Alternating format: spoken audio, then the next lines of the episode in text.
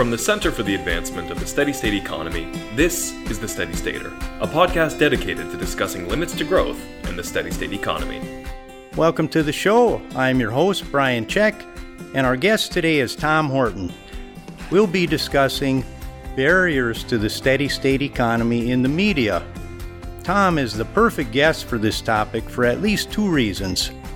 First, he's been a member of the media for a long time he covered environmental issues for the Baltimore Sun from 1974 until 2006.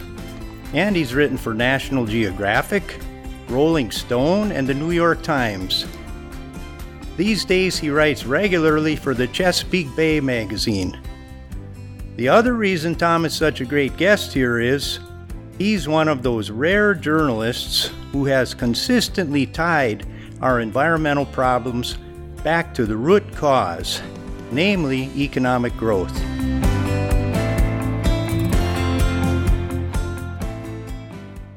Tom Horton, welcome to the Steady Stater. Thanks, Brian. Good to be here. Well, Tom, you've been one of the leading reporters on Chesapeake Bay issues for decades. Our paths have crossed a number of times, and I know that Chesapeake Bay is near and dear to your heart. In fact, you live right out in the middle of that beautiful Delmarva Peninsula, don't you? Yeah, you know, I recall Brian once when I was too young to know better calling Herman Daly up, and I, I said, uh, Herman, you write about all these cosmic global things. What do I tell the local county planning board about growth? And he paused and said, Oh, well, that that's hard. Uh, yeah, it sure is. Well, you and I talked recently about the barriers to steady state economics in the media, and one thing you told me was a huge surprise. You thought neither the ownership nor the editorial management of the media was really such a barrier. Yet, if you read a book like Dark Money, you yeah. discover just how long are the pro growth tentacles of the Koch brothers network. Koch brothers and others, we might say how would we even know if a journalist was gagged? Well, actually, I think uh, if if if I had been gagged on something and I had come to know you as a source, I, w- I would tell you. I would cry on your shoulder. I, w- I would tell you that. So you would know if you knew the journalist. But you know, there's there's overt gagging, which never happened to me. The Baltimore Sun had a lot of integrity, and it wasn't the only newspaper that had a lot of integrity. I think most of them did. But you know, there's another form of gagging. Our owners, our publishers, most of our editors were very much of the growth is good, and the more of it, the better uh, uh, mentality. And well, that didn't literally stop me as a reporter or a columnist from writing about uh, ecological economics, about steady state. It certainly stopped me from making it a big part of my beat. It, it, uh, it we talked about this uh, earlier, Brian. Uh, I can write about darn near anything I want, but if there's no one out there, no environmental group, no think tank, no politician who is responding, who is uh, acting on these things, I can only write so much about it before I become a crank. You know, it's, oh, there goes Horton again. Nobody else in the world seems to care about that, but he seems to write about it every other column. I think I'm going to look for another columnist. So that's that's a type of gagging that is, isn't overt, but uh, I, I, think that certainly did apply to me and everyone else. You know, growth is good. That's what our editorial pages usually said. Uh, and they mm-hmm. never really questioned whether there should be a limit or an end to that growth. So that in itself constrains you quite a bit. Yeah.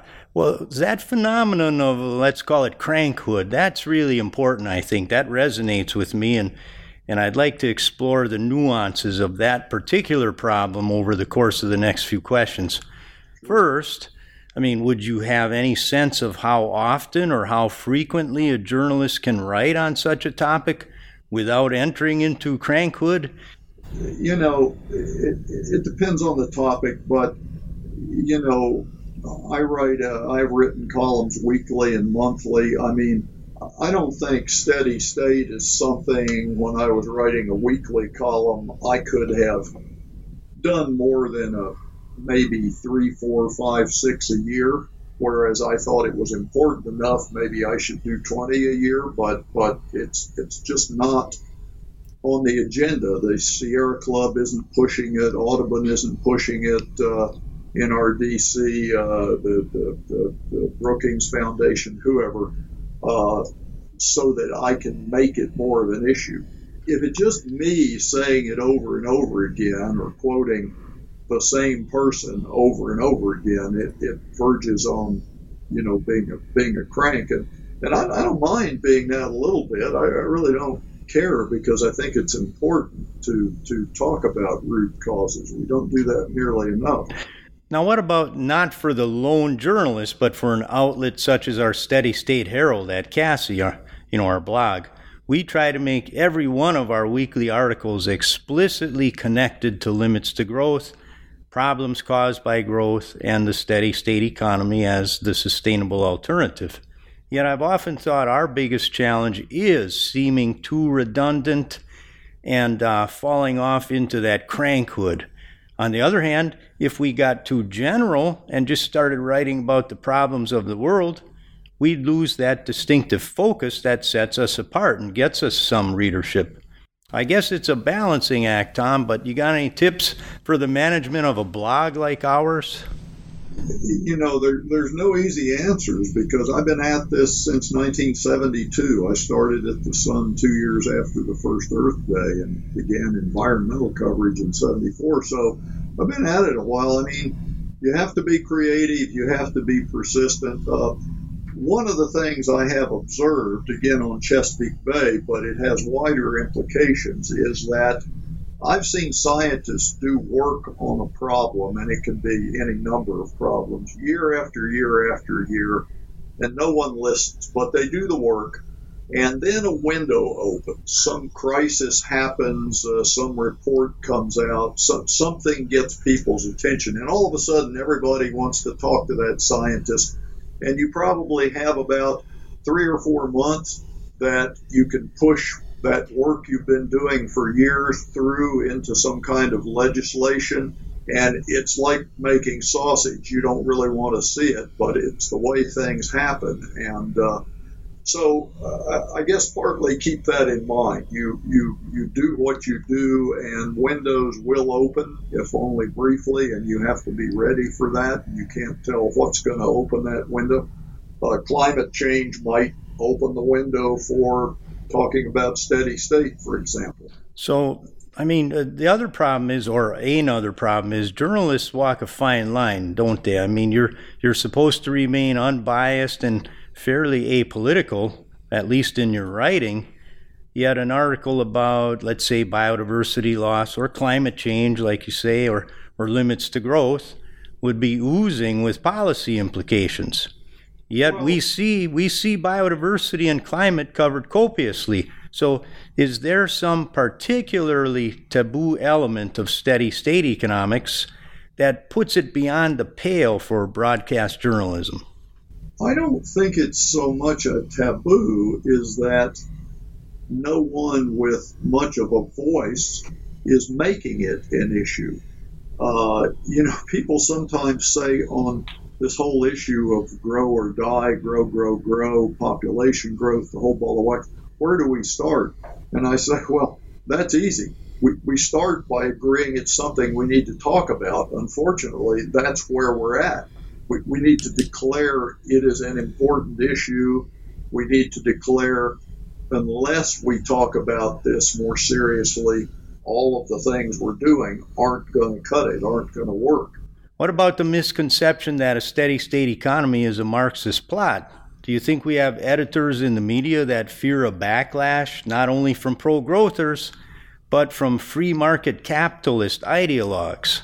You can get that. I have, uh, I don't want to mention names here, but I have had some ideas rejected by some publications when I was writing about this because they were nonprofits and their donors, while they were good hearted liberal environmentalists, were also capitalists and they worried about turning off their donors. I wouldn't say that's been a big problem, but it, it's out there. Hmm. So, yeah, that, that can be a factor. Yeah, you know, pretty soon I'd like to break it down, economic growth that is, into population and consumption growth, and talk with you about, I guess we might call it comparative editorial politics. But first, we need to take a short non commercial break with Rick Tibbetts.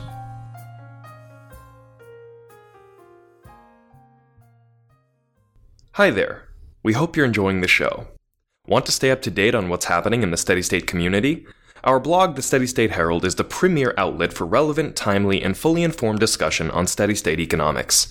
We publish new articles every week featuring analysis of topics ranging from economic theory to politics and governance. You can find this and a variety of other informational resources on our website, steadystate.org. Simply pan over to the track tab and click Steady State Herald in the drop down menu. Now, back to the show. All right, now, Tom, let's deal with the two arms of the 800 pound gorilla population and per capita consumption. You know, I've been thinking about that wasteland of crankhood that we talked about before the break, and it strikes me that of the two, population and per capita consumption, one of them is always closer to the doorway into crankhood. Does that resonate with you?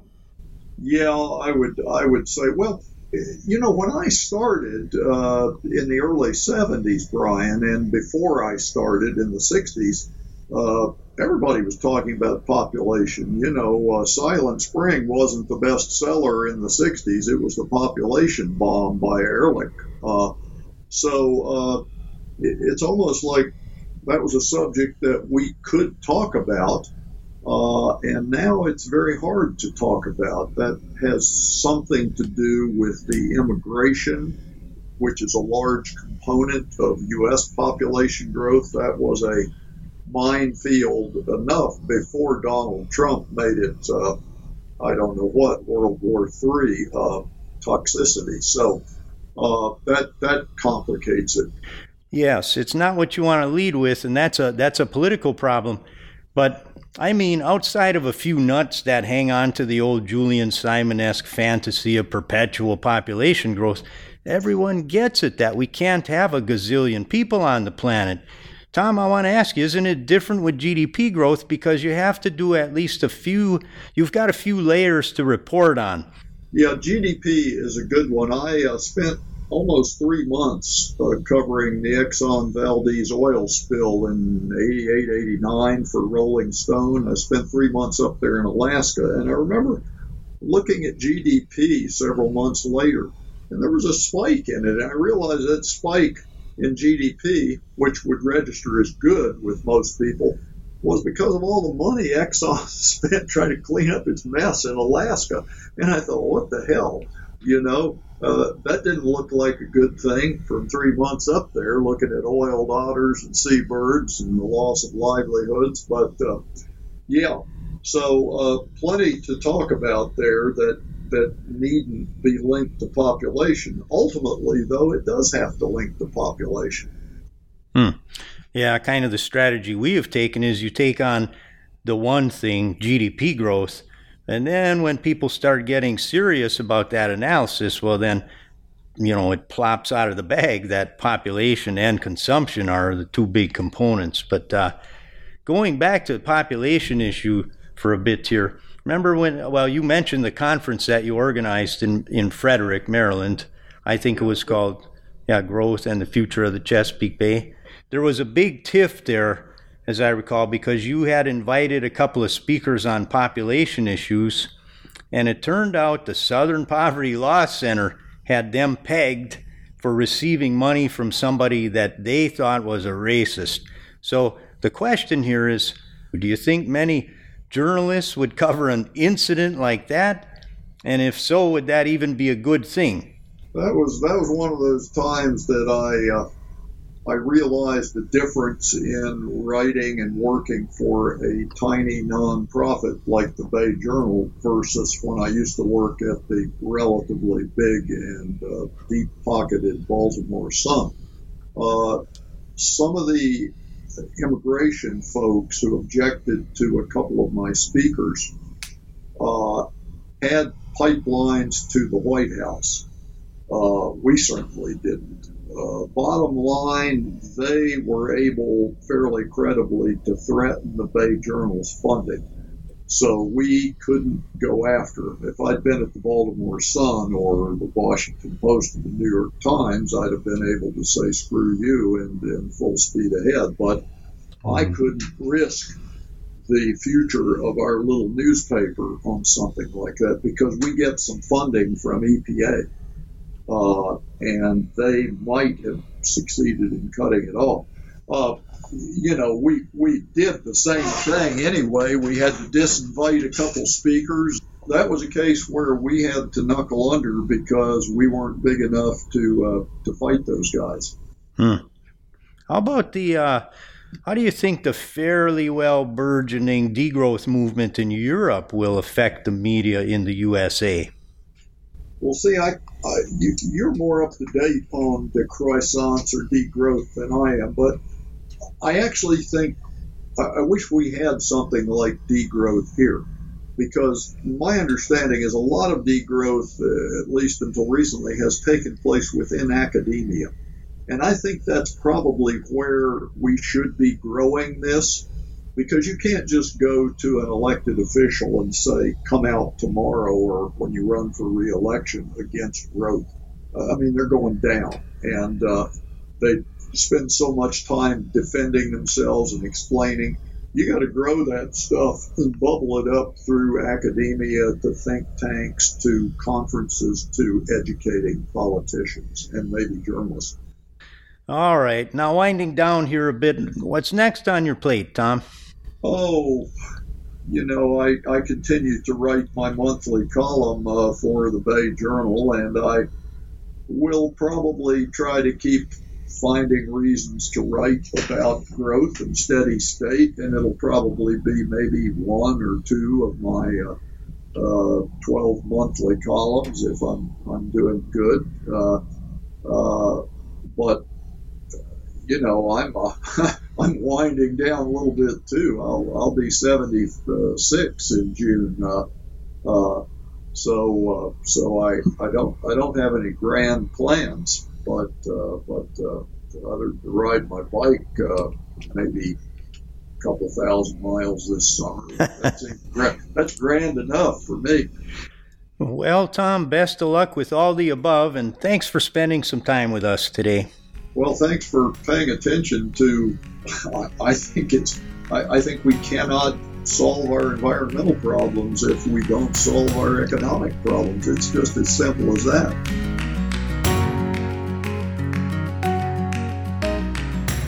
Well, folks, that about wraps her up. We've been talking with Tom Horton, the longtime journalist best known for his expertise on the spectacular Chesapeake Bay. Tom's given us some real food for thought What's preventing journalists from covering limits to growth and the steady state economy as the sustainable alternative? The barriers might not be as nefarious as we thought. It might just be the fear of crankhood that prevents a high frequency of such coverage. For one thing, we'll never know about the journalists who've been gagged from writing or reporting on limits to growth. That's just the nature of the gag order. More on that in the months to come. I'm Brian Czech, and you've been listening to the Steady Stater Podcast. See you next time.